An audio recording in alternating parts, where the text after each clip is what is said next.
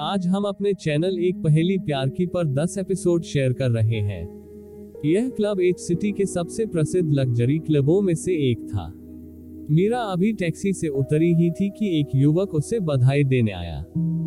उसने विनम्रता से उसे सिर हिलाया। क्या आप मिस मीरा? वह एक पल के लिए रुकी और एक सूट पहने हुए आदमी को शक की निगाह से देखने लगी। उसकी आंखों में सतर्कता देख वह आदमी समझदारी से मुस्कुराया और धीमी आवाज में कहा, राष्ट्रपति पटेल यहाँ है। वह चौथी मंजिल पर पूल में आपका इंतजार कर रहे हैं। मीरा ने सिर हिलाया और क्लब हाउस चली गई। इस समय तक क्लब हाउस में रौनक आने लगी थी। वे दोनों लिफ्ट से चौथी मंजिल पर गए। अधिक सुरुचिपूर्ण किराए के कमरों के साथ क्लब हाउस कुछ एकांत में था।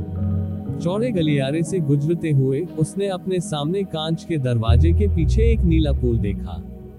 कांच के दरवाजे के बाहर दो लोग पहरा दे रहे थे। जब उन्होंने उसे देखा तो सम्मान पूर्वक उसके लिए दरवाजा खोलने से पहले उन्होंने उस आदमी से नजरों का आदान प्रदान किया। मीरा ने शुरू में सोचा था कि यह इस घटना के कारण था कि वह अफवाह फैलाने वाले हार्दिक पटेल के इतने करीब थी। अब जब वह उसे खोजने के लिए यहाँ आई थी तो उसे यह सुनिश्चित करने के लिए सुरक्षा जांच या कुछ और करना पड़ सकता है कि प्रवेश करने से पहले उसके शरीर में कोई खतरनाक वस्तु तो नहीं थी। दुर्भाग्य से वह सब उसकी कल्पना में ही था। उसने देखा कि हार्दिक पटेल एक अनुभवी तैराक की तरह साफ पानी में तैर रहे हैं। उसने एक काले रंग की स्नान सूंड पहन रखी थी और वह उसके शरीर को स्पष्ट रूप से देख सकती थी। हालांकि उनका शरीर मांसपेशियों से नहीं उलझा था, लेकिन वह बिल्कुल भी कमजोर नहीं थे। उसकी आकर्षक और सुंदर आकृति पानी में स्वतंत्र रूप से विचरण करती थी, जिससे वह दंग रह जाती थी। जब उसे होश आया तो हार्दिक पटेल पूल से बाहर आ चुके थे और बाथरोब पहने हुए थे। वह उसकी ओर चल दिया। आप यहाँ पर कितने समय से हैं? मैं तुरंत पहुँचा हूँ। बैठ जाओ। वह पूल के पास एक कुर्सी पर बैठ गया। उसने सिगरेट का एक पैकेट लिया और लाइटर की आवाज स्पष्ट रूप से सुनाई दी। उसकी ओर देखते ही उस आदमी की उंगलियां धुएं से ढंक गईं। आइए और बैठिए। मीरा ने सावधानी से उस पर एक नजर डाली और उसने यह भी देखा कि वह भी उसे आकार दे रहा था।